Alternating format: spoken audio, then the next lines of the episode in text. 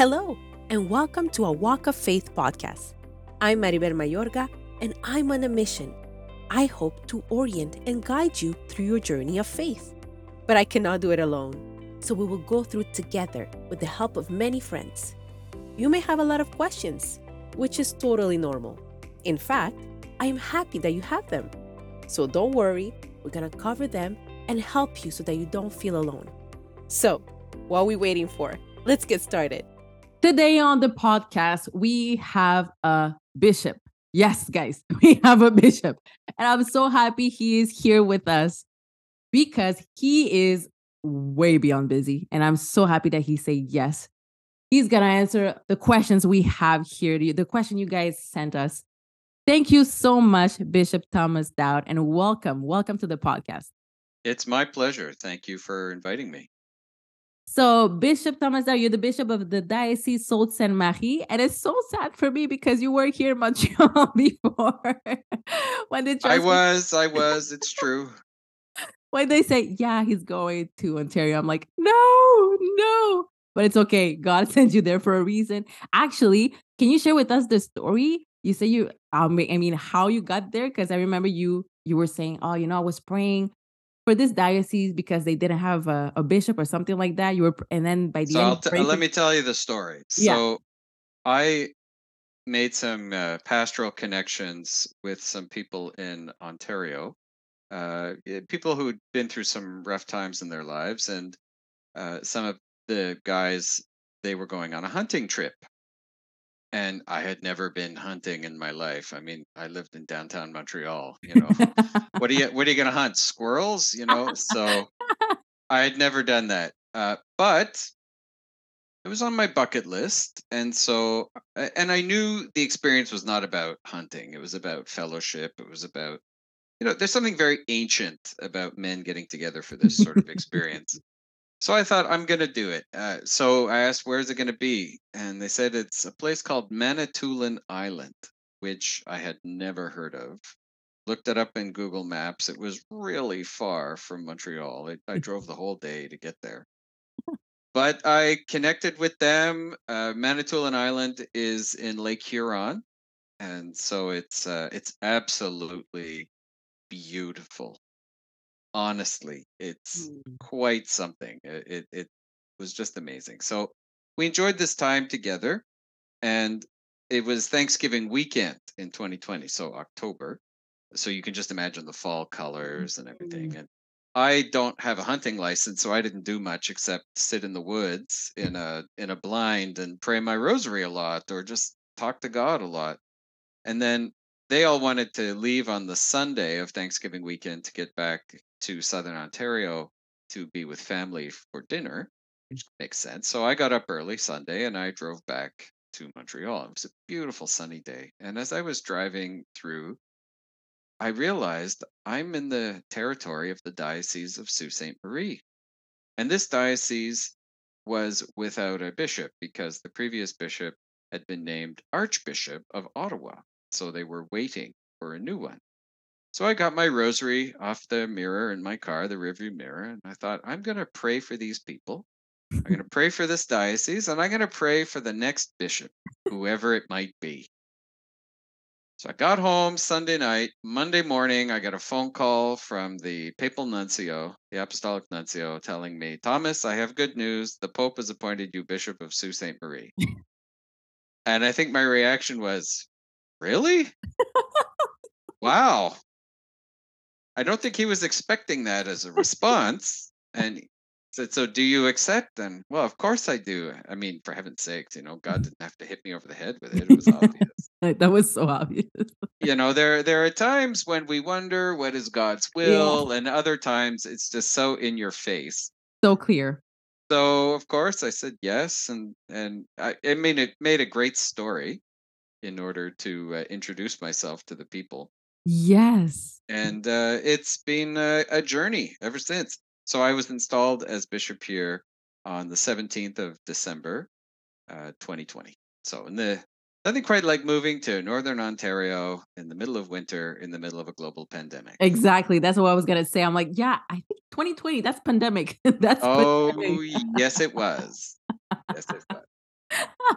well, I remember when you shared that story, I'm like, oh, that is like God, God, God is so, so big. And yes, He answered our, our, our question. And sometimes I'm like, sometimes I'm so blinded, you know? So I remember uh, one of my friends is like, we're so blinded by our we're so focused on what we want as an answer and sometimes god just like brings it here like here here it is here it is yeah i'll be honest i have a hard time praying for stuff because i just figure god knows better than i do what i need and what's going on and maybe you know if i pray for something god might be you know sitting back going yeah, i'd like to give him that but it'll have consequences elsewhere and you know mm-hmm. So I tend to just say, "Thy will be done," and leave it at that. You know, Mm. and and for me, I have found that when I pray, "Thy will be done," and I pray for it for my own personal life, gosh, it's never boring. I can tell you one thing about you know this vocation, and and not just this one, but any time when we authentically give our life to God, Maybe a lot of things, but it'll never be boring. If you want to be bored, do not give your life to God.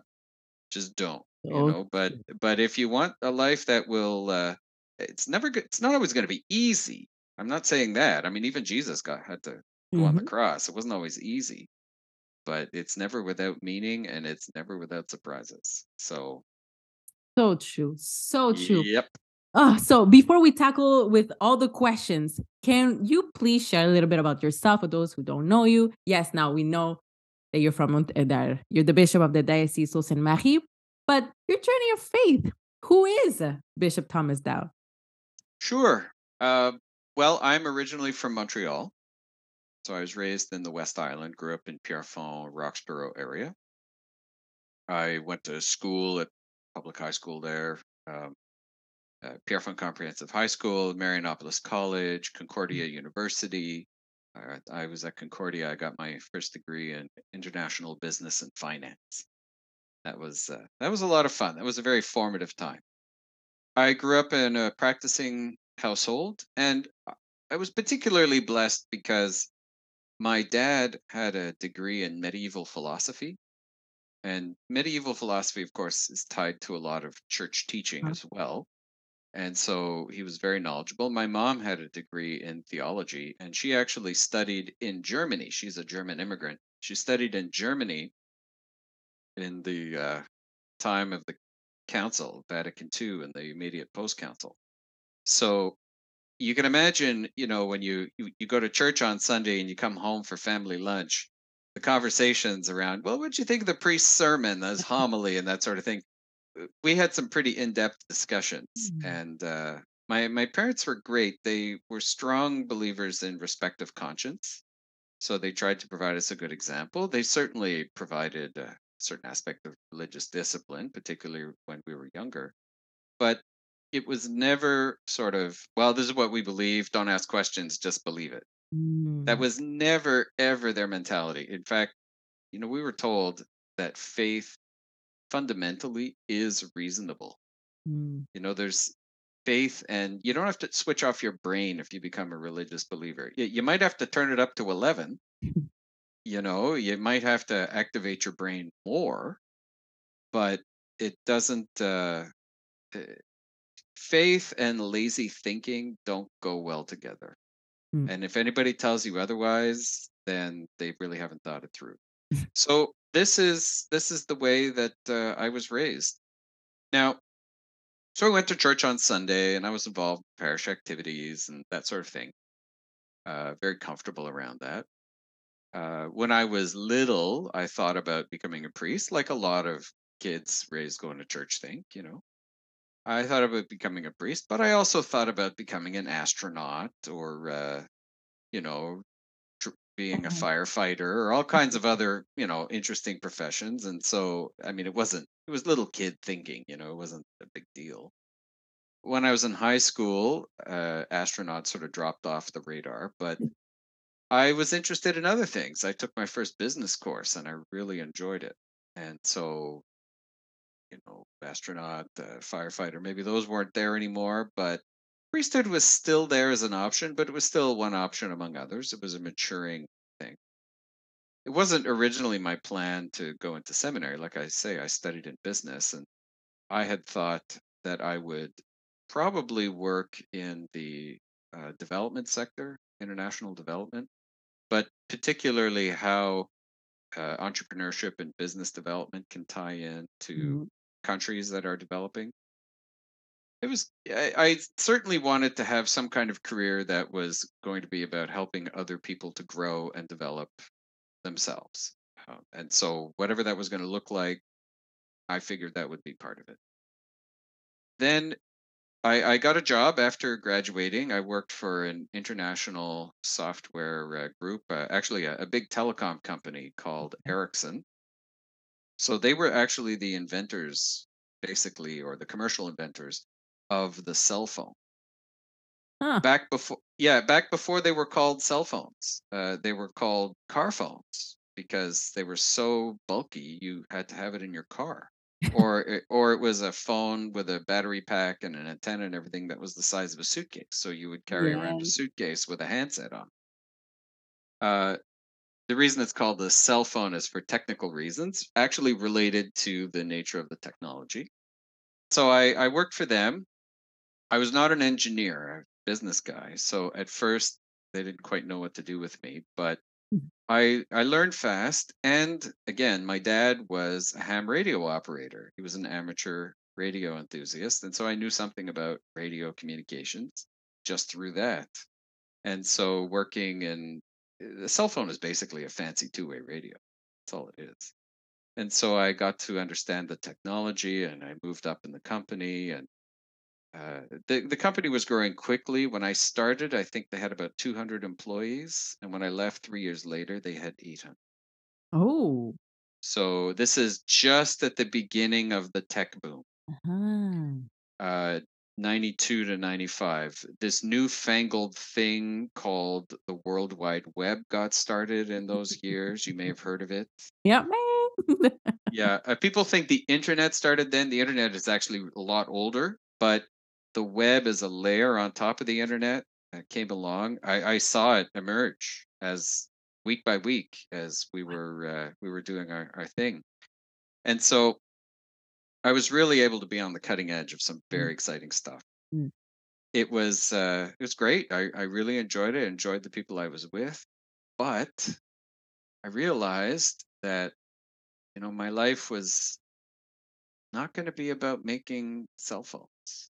Mm. Eh, Going back to that desire to be in some sort of development program, my my goal was to work and then eventually apply for an MBA program to further my education. And for that, you needed work experience. But then I realized, you know, maybe I need a qualitative change. I need to go in a different path.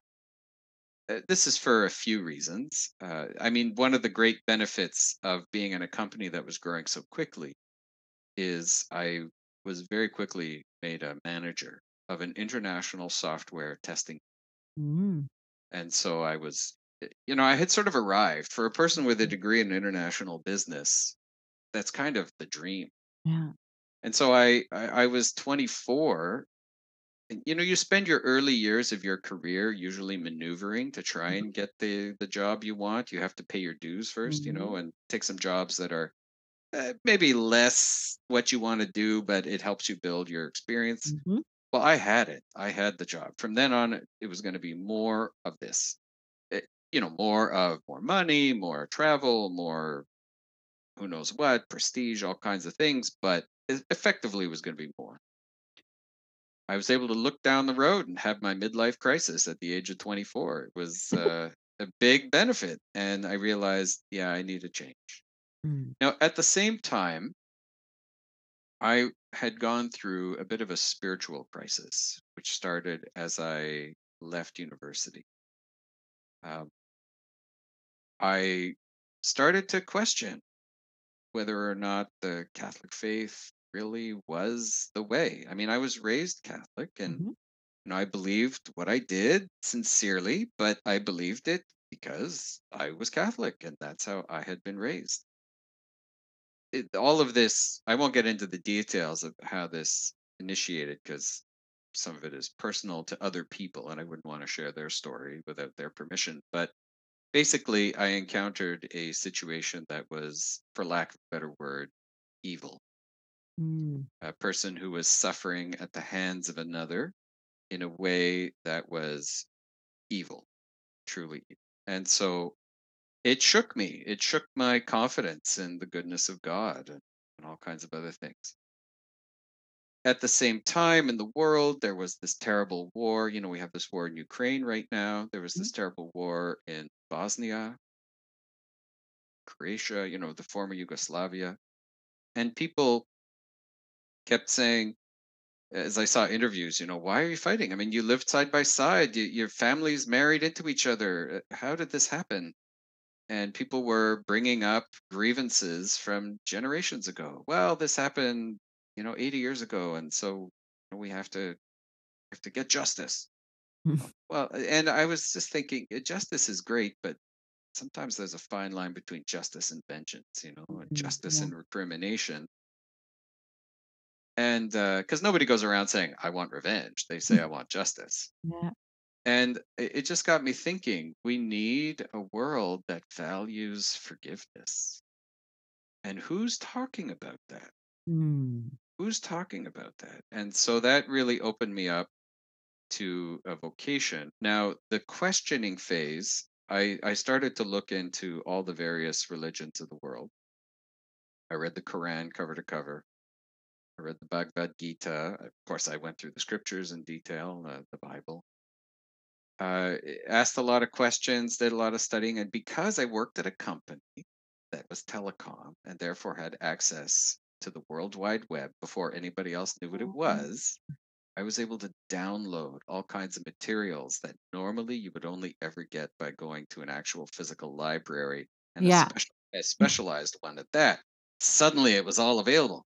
So I read like crazy. And uh, what I realized is that, you know, before I was, I believed because I was Catholic. hmm After this experience, I was Catholic because I believed. Mm. I came full circle, but I was different. Mm. My faith hadn't really changed, but I was different. And I also came away with a much greater sense of being rooted in a tradition, uh, being rooted in a church that has a magisterium, a, a, teaching authority. And so from there, when I thought about how am I going to lead this life and the importance of forgiveness and all that sort of thing, I guess all of those elements kind of converged on priesthood. I didn't go into the seminary absolutely convinced I was going to be a priest. I like to tell people I sort of baby stepped my way into the Oh. seminary. But, you know, like I thought, well, I should probably talk to my parish priest about this. Okay. And because I figured, well, if I talk to him about it, doesn't mean I'll be a priest. But if I don't talk to him, I'll, I'll never I'll find never out. be. So I might as well talk. So we talk. He says, he gives me the phone number of the uh, vocation director for the diocese. I thought, well, I suppose I should go meet him. Eh, If I meet him, it doesn't mean I'll be a priest. But if I don't meet him, it, I definitely won't be one. So I might as well go. So then he, he get, eh, we meet, have a good meeting, gives me the application form. I thought, well, okay, now I got to fill out the application form. I fill it out doesn't mean I'm going to be a priest, but if I don't fill it out, I'm definitely not going to be one. So I'll fill it out. And then you had to write the essay, and then then then, then. where Uh-huh. it got serious was I had an apartment and I had to break my lease. You know how in Montreal it's all the July 1st uh, moving, and so you've got until March 31st. Uh-huh. And uh, I thought, oh my gosh, this is getting real because if I break my lease, it doesn't mean I'm going to be a priest. But if I don't break my lease, I'm definitely not going to be one. Yikes. So, you know, at a certain point, your commitment level starts to rise, you know, through choices. And, uh, but I, I decided to, as I said, I, I had to know. Yeah. Uh, you know, they say that uh, Michelangelo, when he was carving statues, he would say that the statue was already in the block of marble. He was just removing the material around it. I feel my vocation is a bit like that. My vocation was already in me, and through these choices, I was kind of removing the material around it bit by bit, you know? So that's sort of my story. Obviously, I, I just kept going and I, uh, well, I'm a bishop now. now you're a bishop. Yeah. But how old were you when um when you got like this, you know, the you were saying, okay, maybe it's a priest, you know, I have to go and well, as I said, when I was very little, I thought about being a priest. So when I look back, there's a continuity of Yeah. the call, but Mhm. it, you know, the maturity level of the call changed. okay. The, where it was really serious was probably uh, when I was 24, Okay. because I, I graduated university at 21, Mm-hmm. and I worked in telecom for 3 Mhm. years. So And it's really interesting how you were like you were not just like not not stuck, but you were not thinking about the Catholic faith, but you were reading other books too, you know? Oh, absolutely. Yeah, absolutely. Well, as I said, I was raised in a household that believed uh, that uh, faith and reason go together, and and faith. Look, our our faith has been challenged Mm. since it got started. People were questioning Jesus in order to try and trap him. So the idea of people having questions, sometimes sincere, sometimes not, Mm. and having to respond to them is as ancient as Jesus himself. True. And so we, I, I have no problem with that. And I have it, one of the benefits of that experience of reading all of those other faiths is I came away with great respect for Mm, people of any kind of faith background. Yeah. Uh, and what I have found is that for people who have been raised in a faith tradition where unfortunately they were raised in a way that caused their brains to turn off, Mm, you can't have a dialogue with them. But for Mm. those who are sincere believers who really try and understand their own tradition, they love it. They want to talk about it. And when you're able to ask intelligent questions and have a dialogue, they just become so so passionate about that. And even though you may have two very different faith traditions, they see you as a friend. mm, So I, I'm happy to count many, many friends with, from different traditions. Now, they know that I don't agree with every element of their doctrine, mhm. and they don't necessarily agree with mine. And to be honest, if I honestly thought they were right, then I suppose I would have to stop being Catholic and, Mhm, and mhm. go for them. I, I- you have to follow your conscience, and your conscience has to follow what it perceives to be true. Yeah. But, but that can't be an excuse for laziness. It, it actually is very demanding, Mm, and so I'm, I'm, I'm quite confident through my own experience that the church, the Catholic faith particularly, has the most complete presentation of religion and of faith that you will find anywhere. It's the most eternally consistent. It's the most consistent with human experience.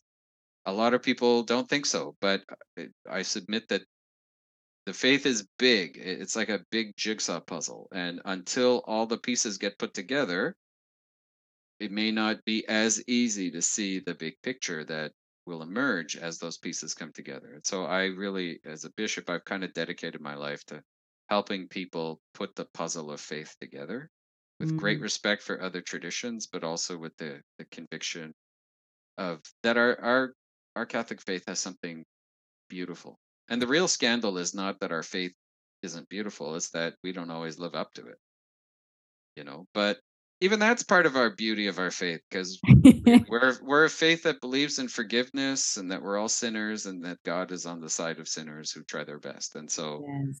thank goodness. Thank goodness. And you know, this is great because we do have some questions that it's that involves what what you just said exactly. You know, believers, non-believer, our faith and all that. So we're gonna jump in, Please. Bishop Dowd. We're gonna jump in. We have tons of questions. Again, I don't know if we're gonna I'm we're gonna try. Here are the questions.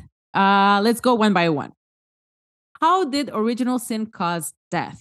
If there were animals before, if there were animals before Adam and Eve that possibly died, like dinosaurs. So, how did original sin cause death?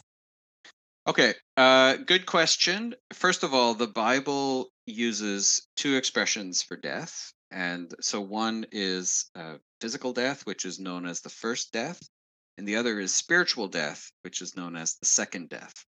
First and second death are referred to particularly in the book of Revelation. So when we ask what's the connection between original sin and death, mm-hmm. we have to distinguish between those two.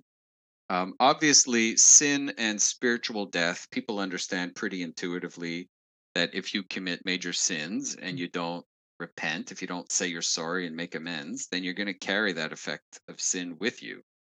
And so, yeah, the the effect of of of major sin is a kind of spiritual suicide. Mm. And so it has serious effects. It damages the soul. It has serious effects on the soul's ability to receive the grace mm. of God. So that that's spiritual death. And as I say, I think that's fairly yeah. intuitive. Exactly.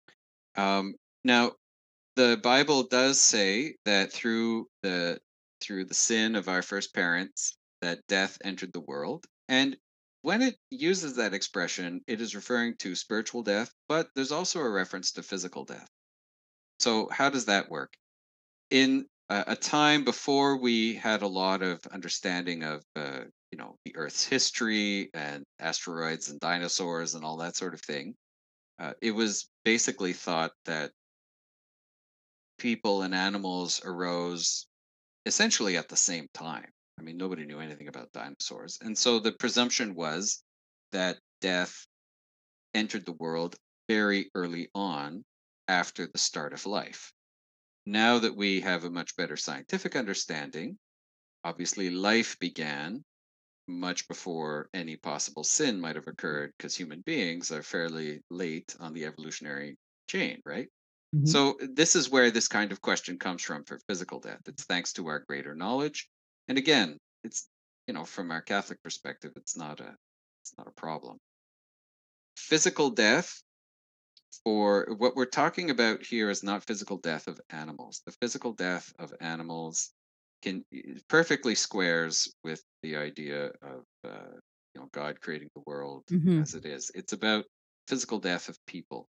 Adam and Eve, our first parents, were understood to have received a promise to be preserved from physical death, or at least from its eternal consequences.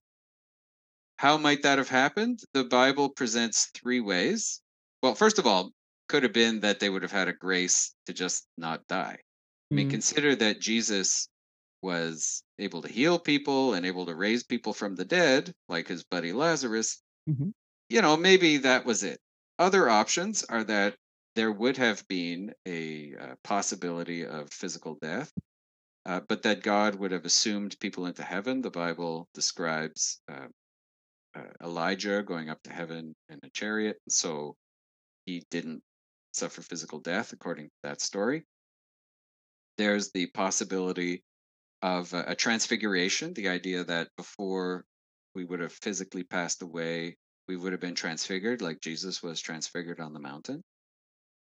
There's also uh, the possibility of something called the dormition. Uh, and so mm-hmm. Mary, Virgin Mary, who had no sin, but she died.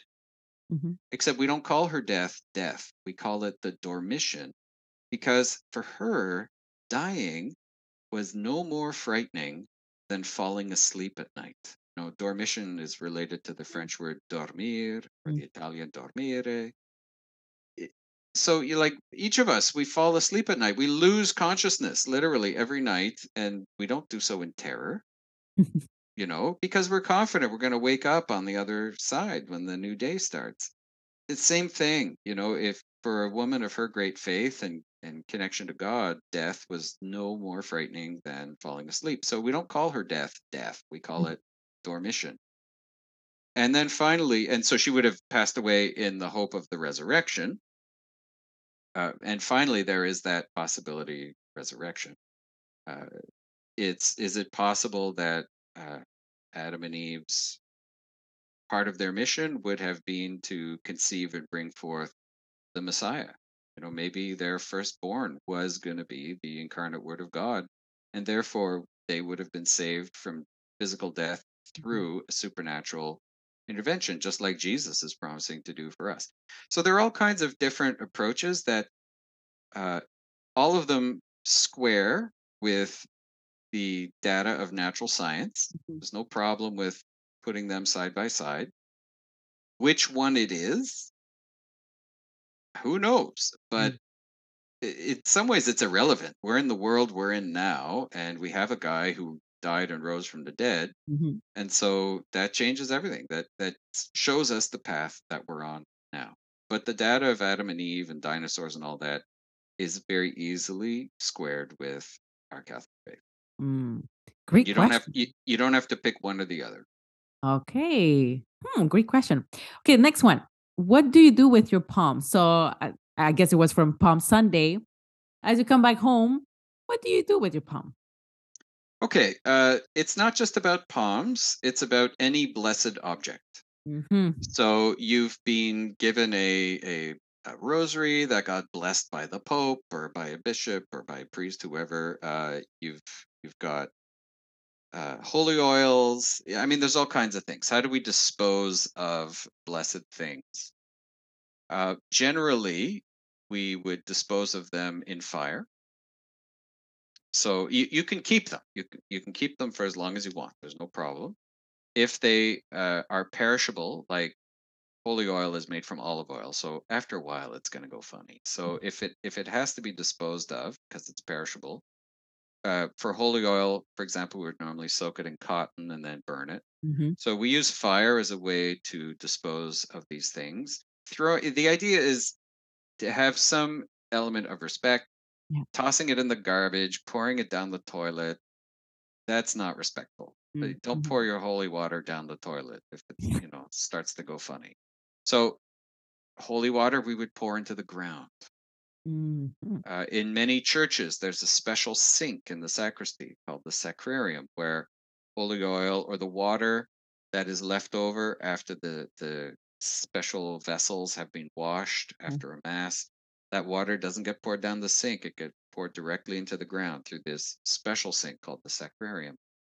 And so for palms, which obviously can't pour down the sink, i if it's you could return it to the ground by burying it or also by burning. So like for example, when I visit when I visit people to anoint the sick or if I'm Yes. doing confirmations, people will sometimes give me a cloth.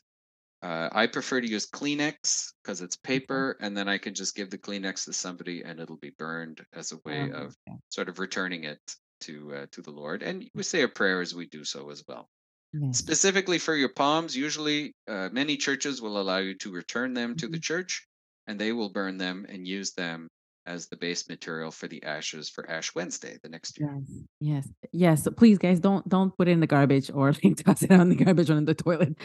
keep it, keep it, or like uh, Bishop Dowd said, I I know a lot of parish. They just you just have to return the the palm, and then they're gonna do the what they know what they what is good to do. Next question: How how many t- oh how many times do you need to go to confession? I always confess the same thing. Also, how does God forgive me when I redo the same mistake? okay uh, well first of all how many times do you need to go to confession there is no strict schedule generally what the church asks is that we confess our sins once a year Mhm. And so it's often done during Lent prior to Easter, but uh, once a year is really the minimal schedule. If we don't do that, I mean, are we willing to admit to ourselves that we're sinners or not? Hmm. You know, and so going to confession is a way of acknowledging in humility that we all need to say we're sorry sometimes. And it probably is going to come up at least once a year. So uh, once a year, uh, I try and go to confession personally once a month. Mhm. Uh, when I'm visiting my mom, she lives in another city, so I'll take time to go to a church there to go to confession. Or uh, if I'm visiting friends back in Montreal, I'll go to St. Joseph's Oratory. A great place, confessions regularly available. So Mhm. those are those are that's what I like to do if I can once a month.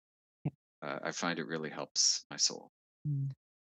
Now, obviously, you could go more than that if you really feel the need. Sometimes we're in the in a spiritual battle, a struggle with some kind of temptation, and going back to confession more frequently within this context of that struggle, that may be a worthwhile thing. Although it's important to remember that uh, sometimes people get very wrapped up in going to confession in the sense that it causes them more anxiety than relieves it. And so it's good to, if you want to go more than once a month, let's say once a week or something, that's fine too. But that's where uh, talking it out with an experienced spiritual director might be helpful just to make sure that we're not going there you know motivated from uh, anxiety we're going there motivated really for the love of god so the question then is uh, that that puts context for the second question that you asked which is i keep saying the same stuff. How can god still forgive me? And this is actually a really good question that i get a lot because it shows when we're doing that everybody has that experience by the way. Anybody who's a regular user of confession has that experience where you go maybe you go for the first time in 10 years and you just say a whole lot of stuff and you, you sort of clean out the spiritual closet you know mm. and then we we go back on a more regular basis and pretty soon we discover that what we're saying are the same things that we said the last time it can be a little embarrassing at least for ourselves and people sometimes wonder well um, does this mean i'm sincere like what you know if if i confessing and I just go back and I do it again. And, you know, even though we promise to do our best not to do it again, we wind up doing it again. And so we can start to doubt ourselves. So, first thing, relax. this experience is very common and it's a, an important sign that a person is transitioning to a new level of maturity in their spiritual journey. Because when we go to confession for the first time in a long time, we're confessing our sin. Mm-hmm. And we're still technically doing that when we go to confession, but we're saying the same things. We're still confessing our sins. But more than that, because we're saying the same things over and over again, we're actually starting to confess our sinfulness, not just our sins.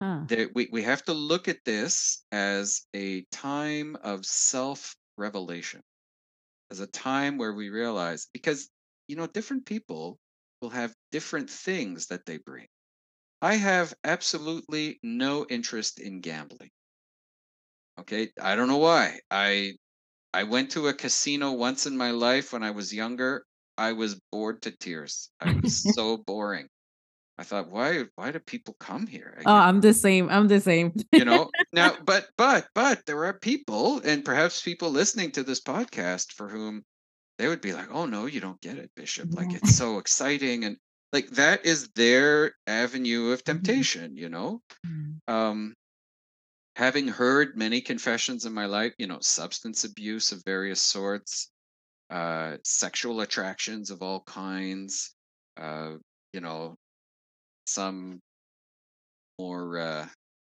out there than others. You know, there's all kinds of possibilities, paths that get. It's like channels that get carved into our mm-hmm. soul. You know, when water flows, it, it carves a channel, and then more water flows, and it carves a deeper channel, and more water flows, and pretty soon you're going from a trickle to a stream to a river to a torrent. You know. Mm sin is like that. And so by having the same sins coming up over and over again, what it's actually showing is where are the channels in our soul that temptation has an easier time of getting at.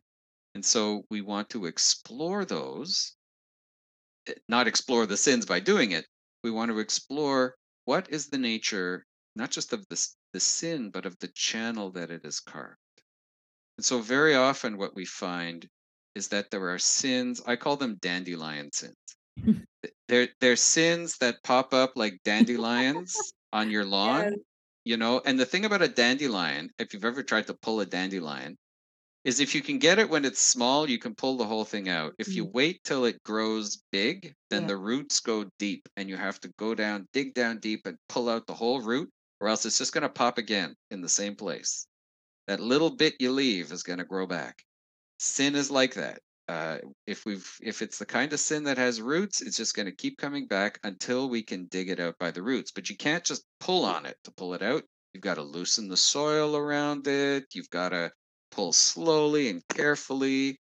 deliberately. Sin is like that once it sets roots. And so by having the same sin over and over again, it helps us to identify where are the deep dandelions. Mm. And then we give ourselves patience. Every time we go to confession, it's not just about trying to confess and it's done. It's it's another step in loosening the soil. And it may be that the solution to solving a particular habitual sin is not attacking the sin, it's loosening the soil. So very often we say one of the ways you confront the uh, the evil of sin is by growing in a virtue. You you progress in the opposite virtue, and it helps you tackle the evil of sin. So Mm. that's just a few points. So anybody who's saying I keep saying the same thing, and does that make me a hypocrite or something? No, it doesn't. You're it's actually a good sign in some ways because it shows you're reaching another level of spiritual maturity. And I hope I hope your confessor, the one you go to for confession, can help you through that. And often it helps to, to go to the same confessor. It's tougher because we keep saying the Yeah, same thing. We feel embarrassed. But if you go to the confessor and you say, "Look, I I have this thing. It keeps coming back. You're going to hear me say the same thing, but I want you to help me figure out how to pull out the dandelion." Even use my analogy. You're welcome to do it. Say, I- say I listen to this crazy bishop on a podcast. Go for it. Uh, priests generally are very happy to receive that sort of uh, that, that sort of uh, request and be able to offer Mhm. that assistance. Mhm, mhm. Oh, so beautiful. Thank you again. Wow. Okay, let's another question. Yep. Can we pray for money? Can we pray for money? As in, we'd like to have more. Exactly. Um, well, one of the prayers in the Our Father is give us this day our daily bread. And so it's not praying for money specifically, it's praying for the things that we need. Yeah. Now, what's interesting about that phrase is it's give us this day our daily bread. And so it's about saying, give me what I need. Uh, even Jesus said, you know, don't don't worry, your heavenly Father knows all the good things that you need. And so it's okay to to seek the things that we need for a, a sustained life. It's normal. And certainly if we have responsibilities for other people, like parents lose their Mhm. job, that you know, how many times have I gotten a request, please pray for me, I lost my job, I have to find another job. They're not praying for money, but they're praying for the opportunity to earn money, Yeah. which is fine, you know. So if you're praying to win the lottery so you can buy a Lexus, you know, you could pray for that, but don't be surprised if the answer is no. You know, they say God answers all prayers, but sometimes the answer is no. Mhm. Jesus, i i- when you read the uh, the New Testament, it says clearly that part of the reason why certain prayers are answered are not answered is because we don't pray rightly because we're praying to satisfy our own desires. Mhm. Well, praying for money, it, it's about the motivation behind it, and let's not forget that uh, money is often seen as a substitute for status or being successful in the eyes of others and Mm. all that kind of stuff. So, you know, when we're praying for money, what are we really praying about? exactly. What is the Yeah, why behind that? yeah. Let's not forget we we are members of a church that believes in the vow of poverty.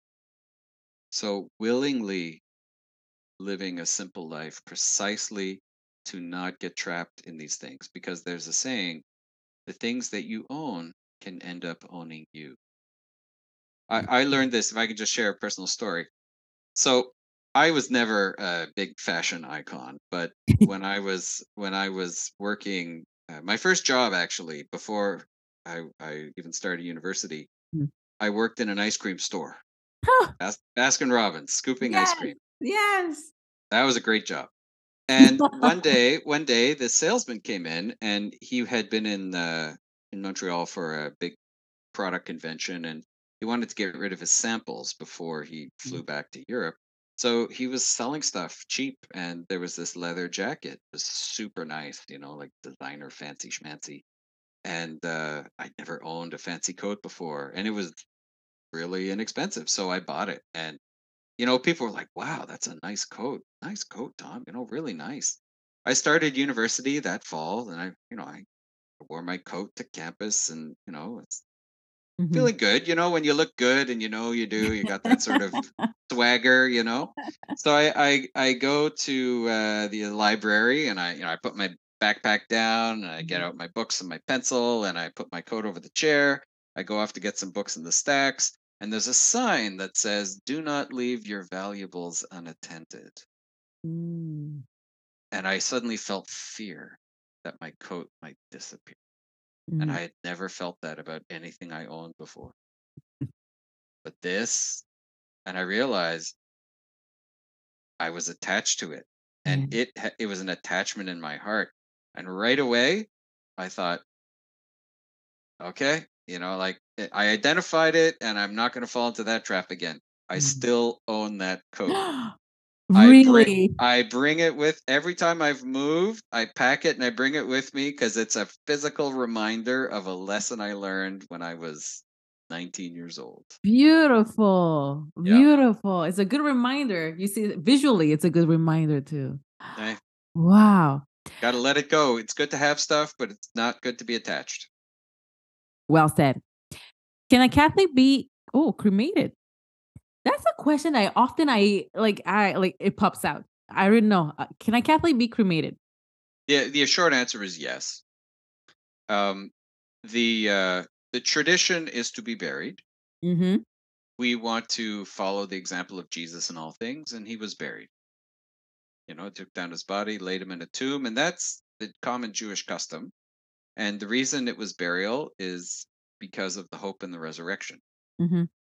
Um, so, very often, cultures and traditions where cremation is the norm, that's what you normally see, you have a dualistic view of the body so that the what really counts is the soul, but the body is, you know, just a temporary resting place for the soul. Mm-hmm. And so it doesn't really matter what you do. Uh, Catholic point of view, that's not it. Our our bodies are temples of the Holy Spirit. The, the human body is worthy of dignity. And so we even treat the deceased body with dignity. When when a person comes to church for their funeral, yeah. we receive the coffin at the door of the church. We put a garment over it, a pall, mm-hmm. which is a white garment. It, it's symbolic of baptism. We bless it with holy water. You know, we're honoring the body as place, uh, a temple of the spirit. So the preference is to be buried. However, in the course of history, there have been times when, for example, due to plague or, or you know, some mm-hmm. other situation, mass death, where they couldn't bury them. They couldn't bury them fast enough, or it was too dangerous to touch the bodies for an extended yeah. period. So, so they would cremate, mm-hmm. and so we've always, eh, or burials at sea for sailors. So there are possibilities other than burial in the ground but mm-hmm. it's still the the preferred way. The preferred way. Yeah, for the reasons I just explained. Yes. Okay. As a Catholic, how does one deal with their child who was brought up Catholic but ends up falling in love with someone who is not Catholic, but they decide to not get the Catholic route? Uh, Catholic route meaning like I follow get, the the Catholic I guess following ceremony exactly or? what what is a Catholic, you know, faith, marriage, the sacrament, and all of that. Okay. Um, well, first of all, the Catholic Church doesn't believe that there is such a thing as Catholic marriage. This surprises people sometimes, but we actually believe that marriage as a as an institution goes back to the first human beings. Mm-hmm. Jesus didn't invent marriage. He elevated it to the level of a sacrament, but he didn't invent marriage. And so the Catholic Church honors and respects the marriage traditions of the whole world, of all religions and even no religion, as long as those marriage traditions follow the pattern that we believe was the marriage pattern in ancient times. Mm-hmm. So, for example, um, the marriage pattern of fidelity, uh, you know, monogamy, one man, one woman, mm-hmm. uh, that sort of thing. So there's a natural marriage that we honor and respect. If a Catholic chooses to marry a non Catholic, what we would want to see is that the Catholic isn't making this choice in a way that rejects yeah. the Catholic faith. So it's a compromise, but a compromise is not the same thing as a rejection. So I have accompanied many couples who were preparing to be married to Protestants, to Orthodox, to Jews. In fact, when I was in Montreal, I think I had the lock on the Catholic Zoroastrian wedding market. Uh, the Zoroastrians, and, and this is an interesting detail Zoroastrian faith, you can't convert into the faith, you have to be born into it. Ah. And so over time, you can understand that the, the group has shrunk in numbers across the world Mm-hmm. considerably. So they're very strong on wanting to preserve their tradition. So a, a young woman came to me and she said, I want to marry this guy who's Zoroastrian. Uh, but he's insisting on it being a Zoroastrian ceremony. What do I do? I said, Well, get married in a Zoroastrian ceremony. It's not a problem. What you do is you ask the permission of the church, you ask for what's called the dispensation. And basically, you say, I would like to get married in this other ceremony. Here are the reasons why. Can I do that? And then you get a letter back saying, Sure, go ahead.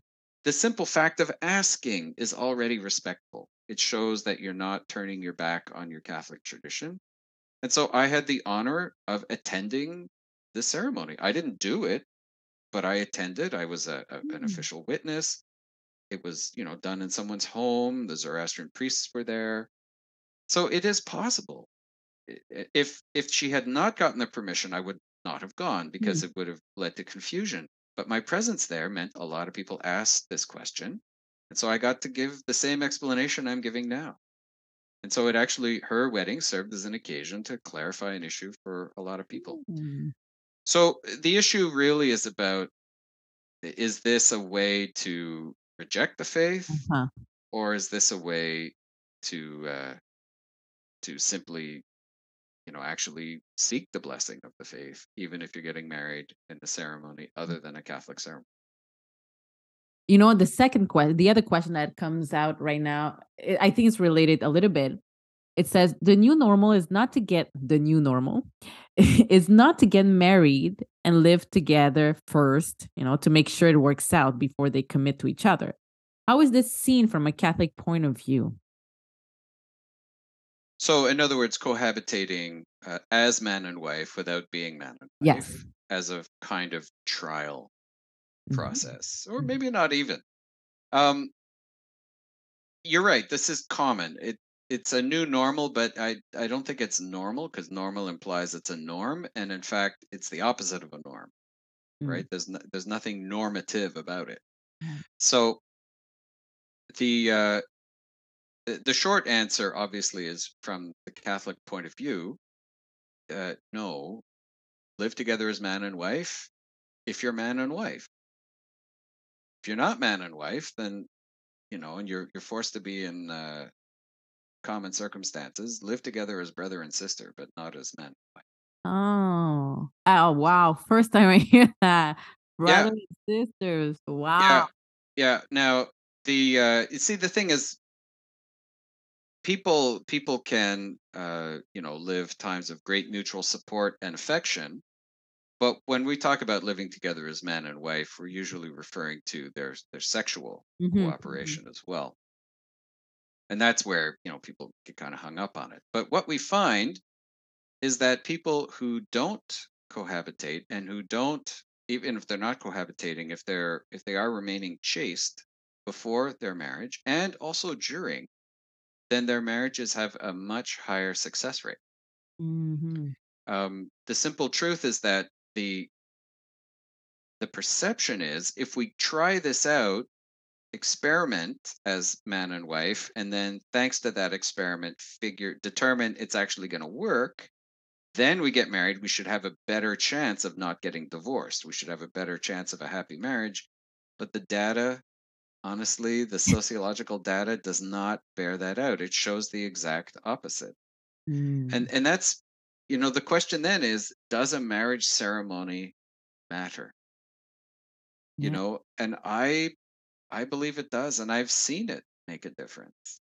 You know I, i've journeyed with couples who lived together for years and then you know i would i called it my annual conversation. I would say okay we're going to talk about this once a year and i'd say i tell them listen i do weddings Uh-huh. I don't I don't charge money, you know. So if you want to get married, you don't need a big Yeah. fala of, of 500 Yeah. people. The, the number of people you need for a valid Catholic wedding is five the minister, the couple, and their witnesses. Yes. That's it. So you can go, you can add more if you want. You can go up to 10, you can go up to a thousand. Who cares? The, point is, you can have it as simple as you want, and it's still a valid Catholic wedding. Yeah. And so uh, I've done some, I think the smallest wedding I ever did was, uh, let's see, me, the couple, their witnesses, or parents, seven. Like we don't need that big wedding. It's not necessary. I mean, if you want to, go Or- ahead. But it's or, not. or get together with all your friends that's fine you know but honestly you don't need to spend the money on the dress and on, on uh, the all that stuff unfortunately marriage gets tied to status becomes a status symbol and that is not from the church that is from the world that is from broader society so if if you are anybody listening to this you're thinking oh, you know, married, I don't know, we can't afford it. Of course you can afford it. yes. Yes. You know, Yes. Ma- marriage doesn't have to cost more than a hundred bucks. Not even, Not even. not even. Sacraments, I, I mean, we ask for a contribution, but Yeah. technically they're free, you know, so don't give me that. It's not true. It's not true that you're getting brainwashed by a society that has been publishing Modern Bride magazine and Mhm. people read it, you know, or those similar magazines and they think that's what it's got to be. No, that's nonsense. And it's a beautiful journey. Keep it simple. Follow the journey. Honestly, it, it, uh, but but for those cohabitating, I hate to tell you this, but according to all the data, you're sabotaging your future happiness. I wish it wasn't so. I wish I could tell you something different. And there are other factors too that sabotage future happiness. Another one, which wasn't asked in the question, but is actually the use of uh, artificial instead of natural means of contraception if Mhm. it's not the if it's not the right time to get pregnant there are ways of avoiding pregnancy Mhm. some are artificial they rely on technology like pills or, Pills. or plastic uh, latex you know all kinds of things some are natural that respect the cycles of the woman's body turns out that people who use the natural forms have are, are it requires dialogue with the couple and so it actually creates a circumstance whereby their sexual relationship solidifies their overall relationship. Mm. Um, faith commitment, too, practice of a faith, praying together. The, Oh, the, pe- yes. the people who have some degree of common religious practice and who practice natural forms of family planning, their divorce rate is so small as to be almost negligible. Mm. No, nobody talks about this, but the divorce is such a tragedy. Like nobody, little girls will dream of the day they get married. Nobody in their right mind dreams of the day They when they're they're going to get divorced. They think, you know, well, if I'm lucky, I'll get married, and if I'm really lucky, we'll get divorced after. Like nobody thinks that way, and yet we're being sold a, a bill Mm. of goods, all based on a principle of autonomy that isn't respectful of reality. Mm. Anyway, I'll, I'll stop there, but It's you know what we're talking about. You know, I, I heard that. the, Um, the, the question was what does the church think of this i don't want to come across as the the mean bishop who is like telling people what to do or not do i'm telling you there is a path to happiness and if you want to have a greatest chance of success and happiness there is a wisdom here that is worth listening to and and if you're saying to yourself well that's fine for other people but for us it'll be different danger Mm. that's you know humility you need humility humility. Anyway. yeah. The next question. I saw, I mean, actually, this, I am actually surprised and happy because, you know, this person, I, I think she, she's brave, you know. I saw in a, I saw in a confession post on social media, I guess, that masturbation is a sin. But we teach the kids in school that this is like totally normal. Now, these questions are hard for a Catholic to ask and get answered because it's so embarrassing, but yet very, very out there for people. Like pornography is very much publicized, and teens and younger are very quick. Like it's it's quick access to all through website. The movies and TV shows now have very, very intense scenes too as well. How can I deal with all this? Well, the, the connection between masturbation and pornography that is brought up in the question is very important because, Mhm. um, yeah, por- pornography stimulates a part of the brain, a very primitive part of the brain that uh, is seeking release of some kind, but it's more than release. It's, uh, you know, the, the, the, the sexual impulse, when you look at the animal kingdom, for example, brings animals together in mating for the sake of offspring, that sort of thing. So we have an animal nature you know, kind of understandable that we would have sexual attractions. Pornography, what pornography does is it, it provides people think it's an outlet, but it's it's more of a substitute. So what we're finding with pornography is that people, first of all, can be very consumed by pornography. Uh, they, it becomes an addiction, and Mm. any any compulsive habit, any addiction reduces our freedom. You know, people who smoke and they say, "Well, yeah, I smoke, but I can quit anytime." Sure, try it. Yeah, I drink, but I can stop anytime. Okay, well, try it. See, you know, uh, the season of Lent in our Catholic tradition is a time for giving things up for two Mhm. reasons. In in part to test whether or not the things we think we can let go of, we really can. Mhm. So, and and that's not even related to sinful matter. So, leaving aside the the spiritual question of sin around these pornography and masturbation. I mean, honestly, pornography.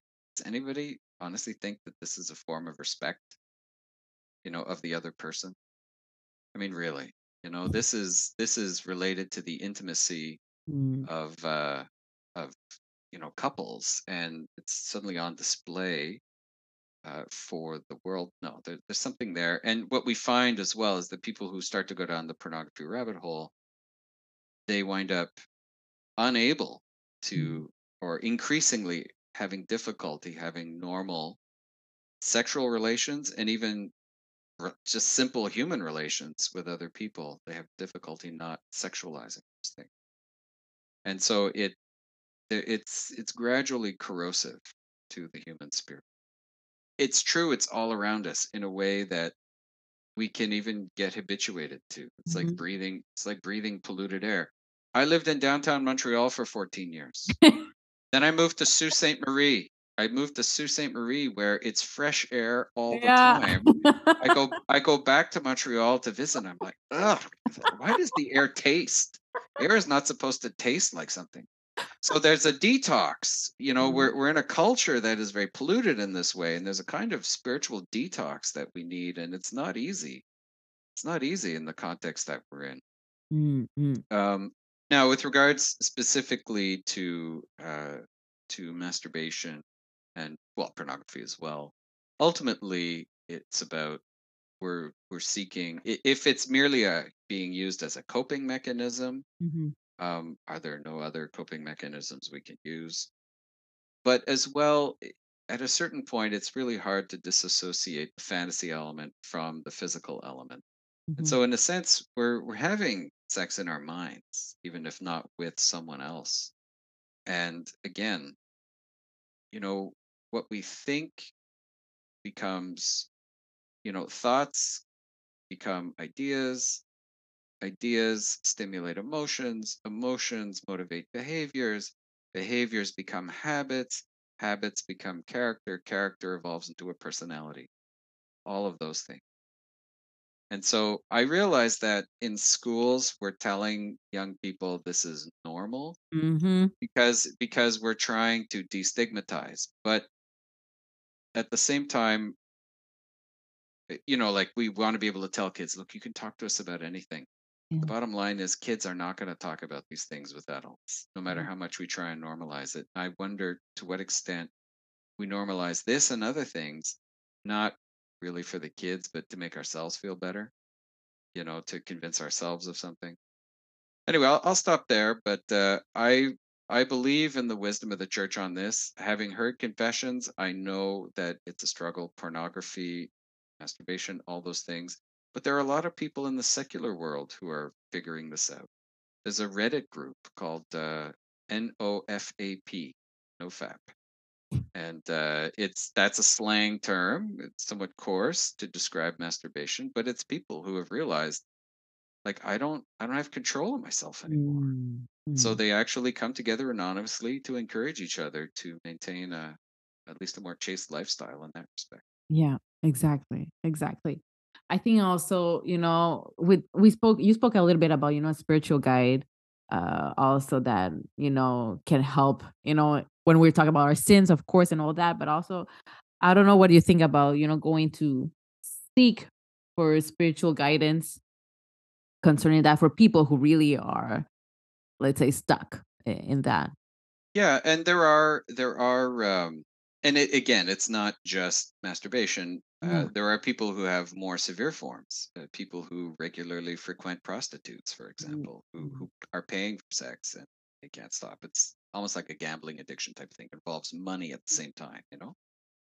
Um, the there are services available online. Uh, there used to be one called Reclaim Sexual Health, which was very much rooted in the teaching of the church. Uh, mhm, it combined good psychology with spirituality and an mhm. understanding of the, the brain's physiology and, and how all of that works.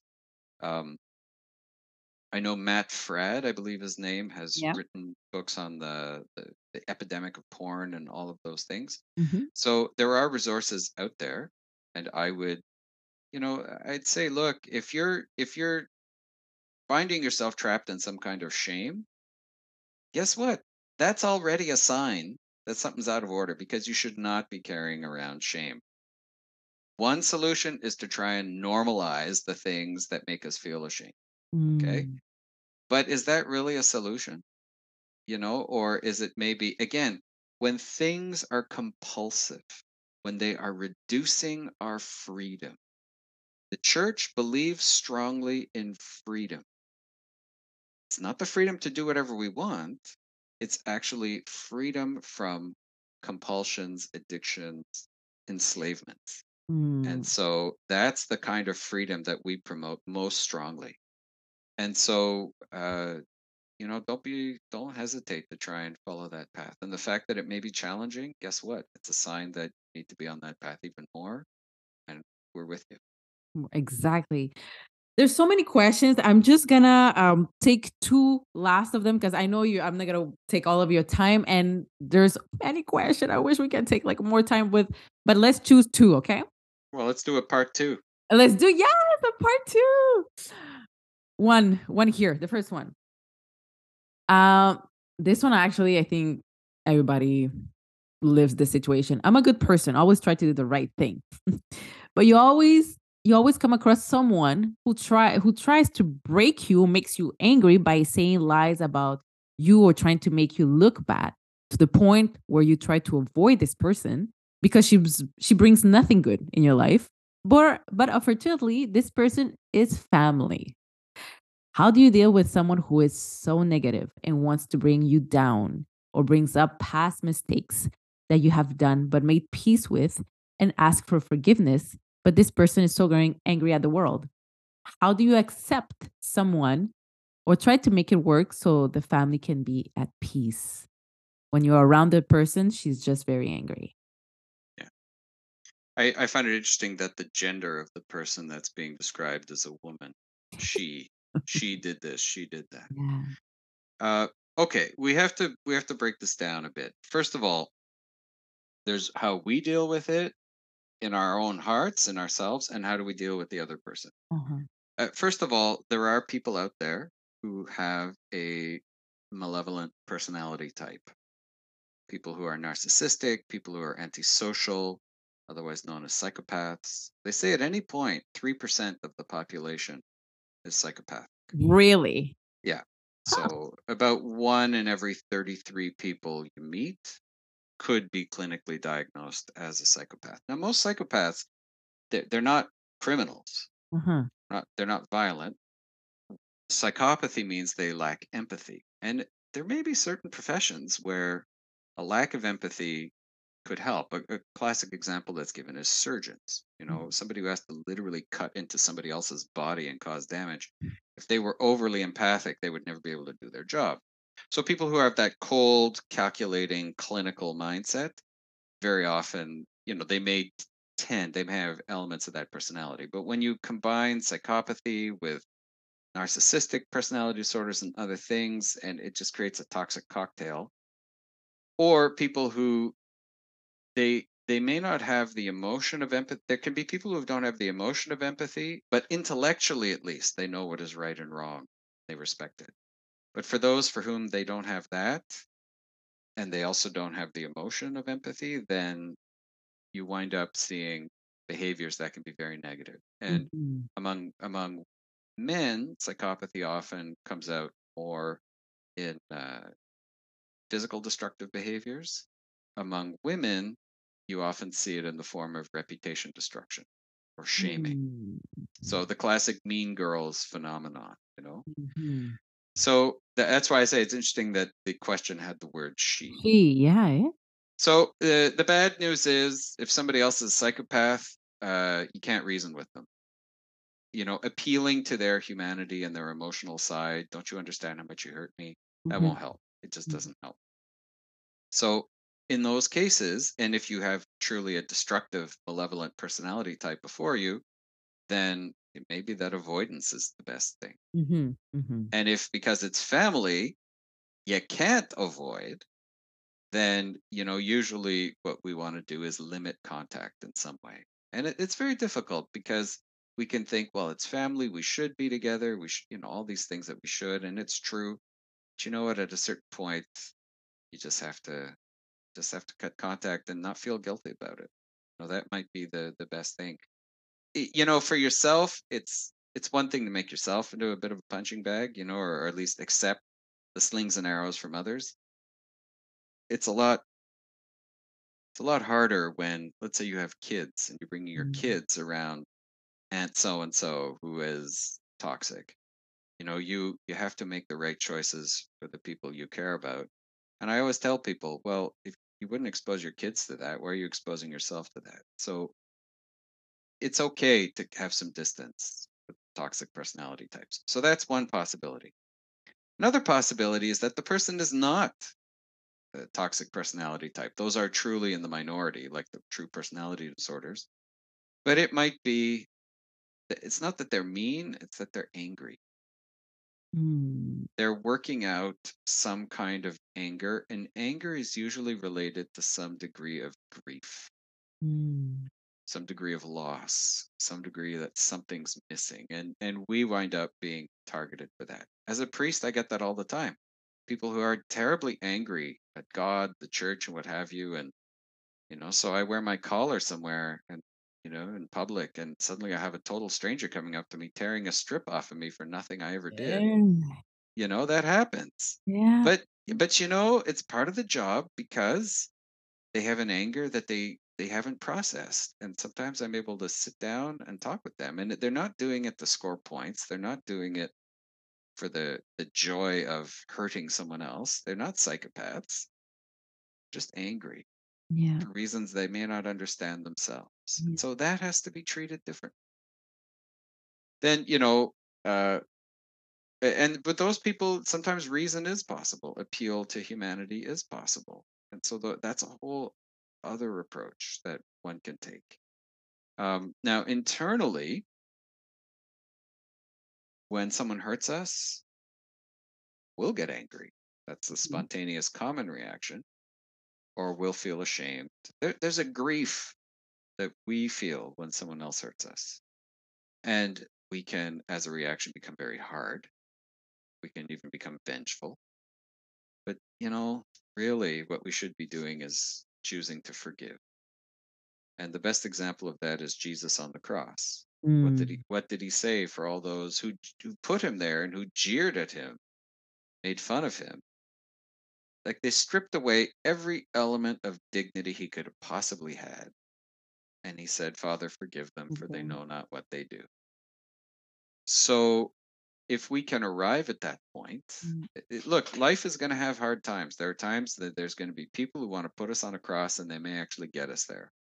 That sucks. But their issues are theirs. Mhm. for us, how we are going to react to them is ours. Mhm. And it starts with forgiveness and prayer. Now, forgiveness doesn't mean we become all chummy chummy and friends. You can't do that with the psychopaths. Mm-hmm. Don't don't don't try. Don't try. And it's not a failure if you try and it doesn't work. It's not a failure. It's just not possible. What we can, forgiveness ultimately is not about necessarily the full restoration of the relationship we would like to have. It's about at a very minimal level saying to ourselves, that person that person hurt me. They they owe me an apology, but I release them from that debt. I, I they don't owe me any. and from what I see here in the question, it's family, you know? So I don't know if that person like see uh, that woman because he's a she Yeah. often, you know? Well, that's it. And you know, it it's sometimes more difficult because as I said, it's hard to avoid seeing the person because of family issues. Mhm, mhm. But very often when you have a, a toxic personality within a family, um, the rest of the family they find ways to kind of deal with it. You know, they, they they develop sayings, you know, like, oh well, you know, she's just like that. And they kind of blow it off. And oh, don't let her get to you. You know, that that sticks and stones may break my bone. You know, it just becomes I won't say a kind of a joke in the family, but you know, not a Mhm. big deal. And and to be honest, we ourselves sometimes we need to work on our own sensitivity. We don't want to become hard, but at the same time, if the people with no empathy, very often the people they're able to exploit the most are the people with who are highly empathic because they just absorb all the emotions around them. So we need to have a balance in our lives. I don't know if this response is at all helpful, but uh, I hope so. I, I, for me, I mean, it's just amazing. I just look at the time here, and I think we're gonna we do. got one more. Yeah, we got one more, and then it's we have to do a part two. We have to do because I'm like, look at the uh, all the question when Right. you have time with uh, Bishop Dowd, but Yeah. one more. Sure. what can we answer to people outside our Catholic faith that say that the church is discriminatory towards women? Women can't be priests, women can be bishops, cardinals. And I used to be very upset that as as a woman, I will never be able to be a priest. But I have decided to trust the church. But when I get confronted by non-believers and I talk to them, well, I get tempted and I don't know what to answer really. Uh, this is not an easy question, and uh, boy, you saved the, the trickiest one for last. but uh, remember, I said at the beginning, the Catholic faith requires us to turn up our brain, not to shut it off. Well, Mhm. this is one where we have to turn up our brain to 110%. Mm, So the, the first thing to understand is that the church does believe, based on human experience and the word of scripture, but human experience, that humans and most of the kingdoms of animals and even plants are gender binary. There are Mhm. only two kinds of gametes that allow for sexual reproduction, male and female. And so there is a complementarity. No woman can have a baby without the cooperation of some male sperm somewhere, Mhm. coming from somewhere. Uh, no man can have a baby without the cooperation of a woman. I mean, it's just the way it is. So the uh, this this binary quality of human existence. uh, We know that there are people who don't fit neatly into one category or the other, but the binary quality of human existence on a purely physiological level, for the sake of the continuation of the species, is across the board, you know, in all the various animal kingdoms. Um, there are there's cloning that exists in nature, but for humans, no. This is what we've got, and the church sees that as part of the way that humans image God.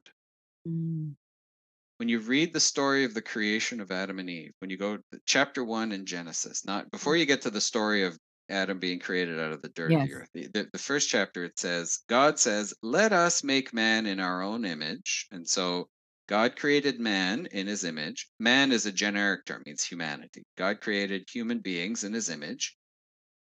Male and female, he created them.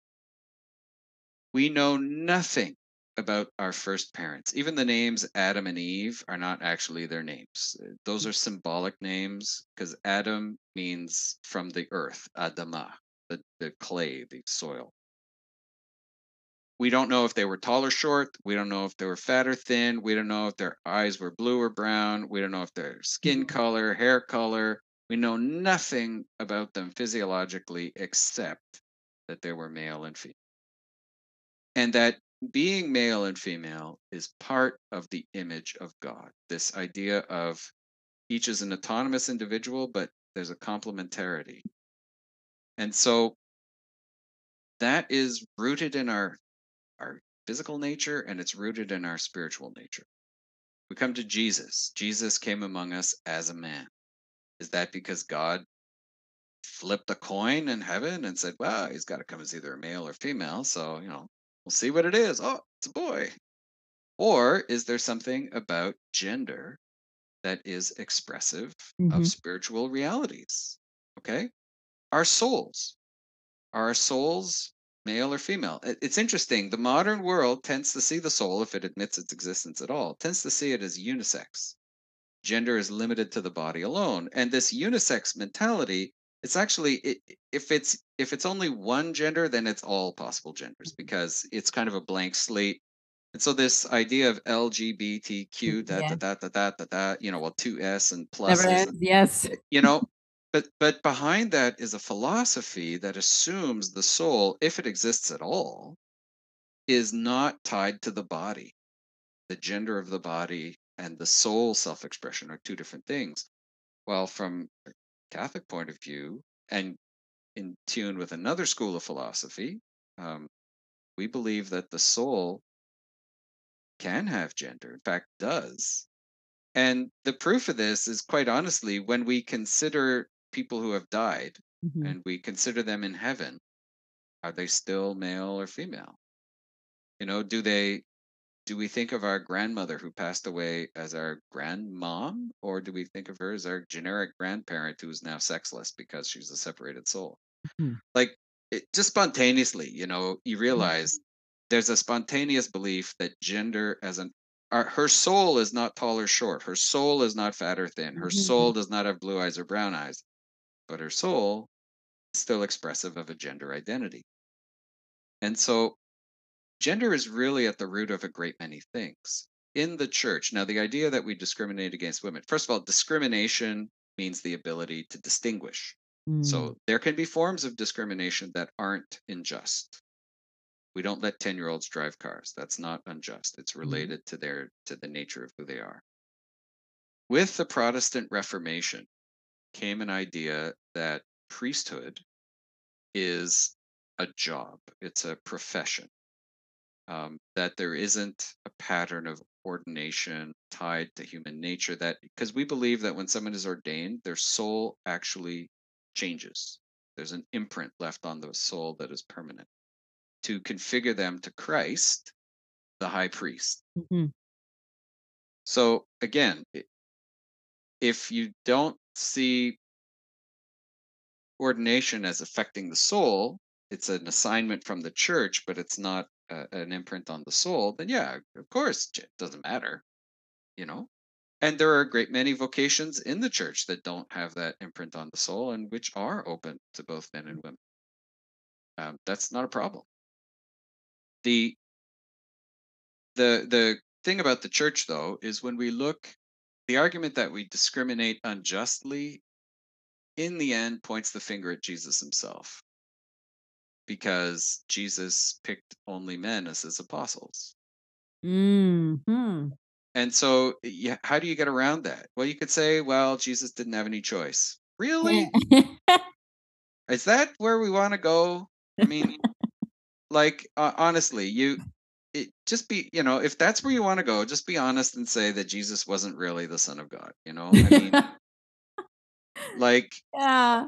uh it, it it's you know it's tough to get around that um and so what we find is the argument that it's there's an injustice involved is tied usually not to the question of the vocation it's much more of a postmodern argument Mhm. where where profession is seen as an expression of power. There's Mm. no question there is spiritual power. No question there's spiritual power associated with those vocations.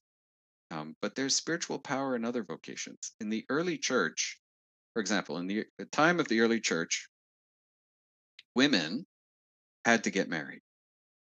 Mhm. They just had to. A a widow, an unmarried woman, was going to be destitute. Mhm. You know, an unmarried girl, you know, could be kept in her father's home, but at a certain point, her Mhm. parents would arrange for her to get married. I mean, she was getting married. Mhm.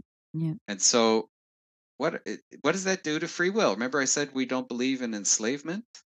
Where we're promoting freedom. So in the early church, we read this in letters in the Bible, uh, the New Testament. The church created an institution called the Order of Virgins, and later also the Order of Widows. Virgin means an unmarried young woman, and a widow, obviously an older woman who was married. And because in the, the culture of the time, a woman, the idea of the autonomous individual didn't really exist. You had to be part of a family. And if you weren't part of a family, you could join an order of some kind. So for men, they could join the military, their unit. For the women, the church created these orders so that the church itself became the the protector, the the mm-hmm. place of the living out of their autonomy and their mission if they chose not to get married. So in other words, for the first time in history, we have the possibility given to women to say no. Hmm. That comes from Christianity.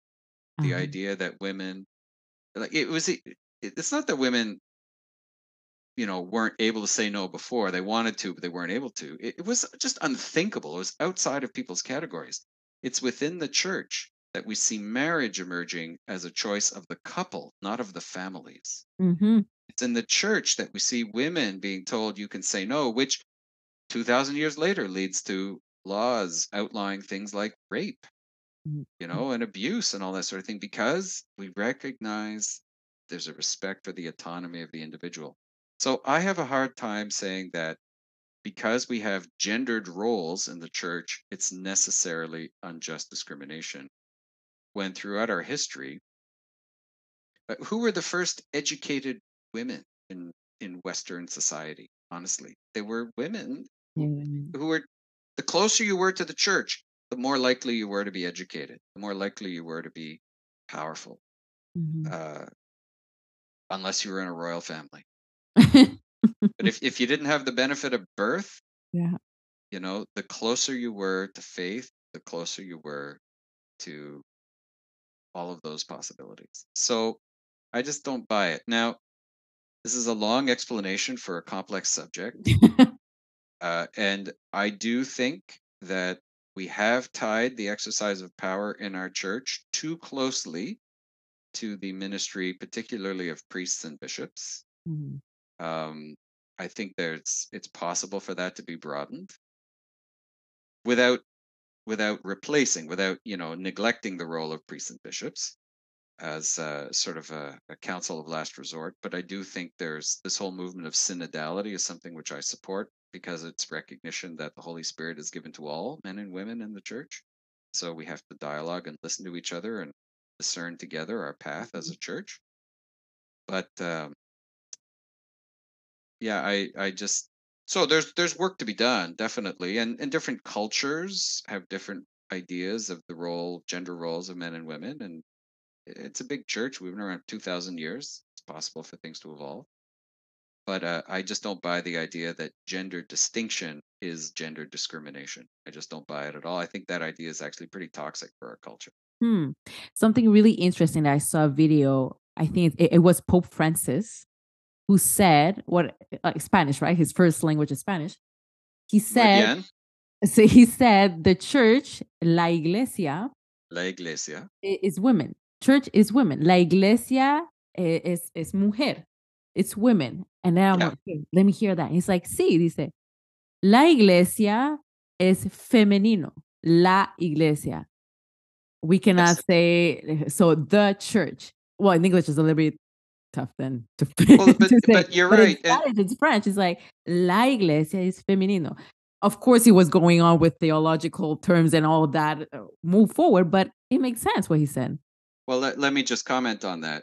If you read the Old Testament, the people of Israel are described by God, in the words of the prophets, are described as God's bride, mm. God's wife. The people as a whole are the wife, He is the husband. So when Jesus comes, He describes Himself as the bridegroom, and the church is the bride. Mm-hmm. That He calls Himself the bridegroom, and the idea of the church, the new Israel, as the bride comes out very strongly in the letters of St. Paul. It comes out strongly in the book of Revelation, which calls the, the final appearing of Jesus in glory as the wedding feast. Mm-hmm. So these images are all there. And and so yeah, God didn't just flip a coin. The, the masculinity of Jesus is intentional. What's interesting is biologically, there's remember I said in the church we, we don't turn away from science? There's a uh, a biological principle called nature favors females. Mm-hmm. Uh, you can actually see this in the film Jurassic Park of all things. Okay. Where one of the scientists in the movie says, inherently, we all start out as female from the moment of our conception. Mm-hmm. And then there is a, a hormonal trigger that causes the developing person to resolve into a, a, male. But if that trigger doesn't happen, it's usually activated by the X chromosome, but it could be environmental. Mm-hmm. If it doesn't happen for whatever reason, then even if you have an X and a Y chromosome, you'll emerge as female. Mm-hmm. If it happens in a way that's, you know, partial or somewhat confused, then you could wind up with an intersex situation. But the simple truth is, yeah, humanity all started out as female. So there is a feminine dimension mm-hmm. to our mm-hmm. collective humanity. Yeah. Even the most masculine of guys have have that. And so yeah, the the church the people of Israel are described as the female counterpart to mm. God Himself as the spouse.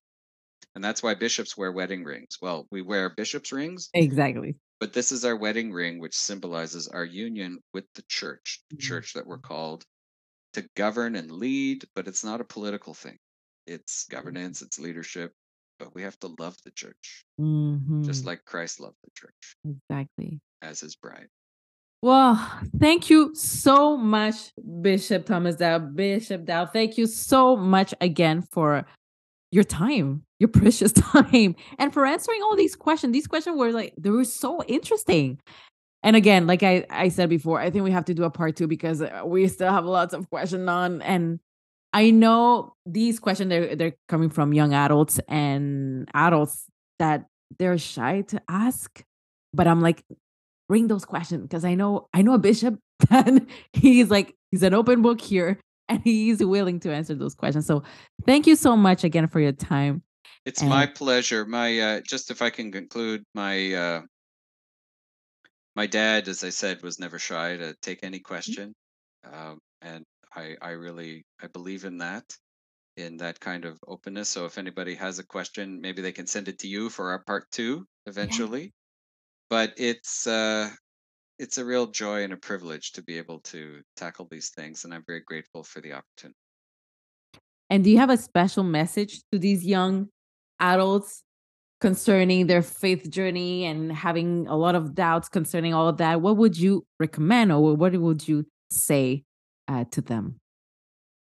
Yeah, if you eh, the, the funny thing is people see the church as very stodgy and people want to rebel against it. But actually, Catholics who really understand their faith and live it are in the minority. So if if you want to be in the rebellious minority, become a Catholic, a practicing Catholic, and you'll get all of the the usual criticism that any rebellious minority will ever get in any culture in any time of history. I say that tongue in cheek, but uh, only partly. Uh, but uh, I'll tell you, it's worth it because the church is like a building that's bigger on the inside than the outside. From the outside, it, can look small and, and kind of drab. And then you go inside and you realize, oh my gosh, it's it's big, it's light, it's it's there's something majestic about it. Um, so don't be discouraged. And as I said, the church will not ask you if you enter, will not ask you to check your brain at the door. Uh, you'll actually be challenged to go deeper, Mhm. uh, to go further. If somebody tries to dissuade you from that, then you know they're they're the ones who are not being a good Catholic. That's for sure. We have to continue on this journey together. Don't sell yourself short. I believe in you, and I believe that a you can. Faith is comprehensible. It, it's subtle, but it's not so hard to understand when it's you know presented okay. I think generally we can get it. And in terms of living it, it's going to call us to be our best self. So if you want to be your best self, at the very least, just Mhm. explore what what Yes. what what Jesus has to offer. Explore. Thank you so much. Thank you again so much. And God bless you, Bishop Dowd. God bless you. My pleasure. God bless everybody. All right, that's it for this week's episode, my friends. If you have questions about anything we've spoken about here on the podcast today, I would love to hear from you. You can always connect with me on social media. I'm Marybel Mayorga on Facebook, Instagram, and Twitter. But for now, I want to thank you so much for being part of today's journey. And I'm really grateful that you chose to spend your time with me. God bless you.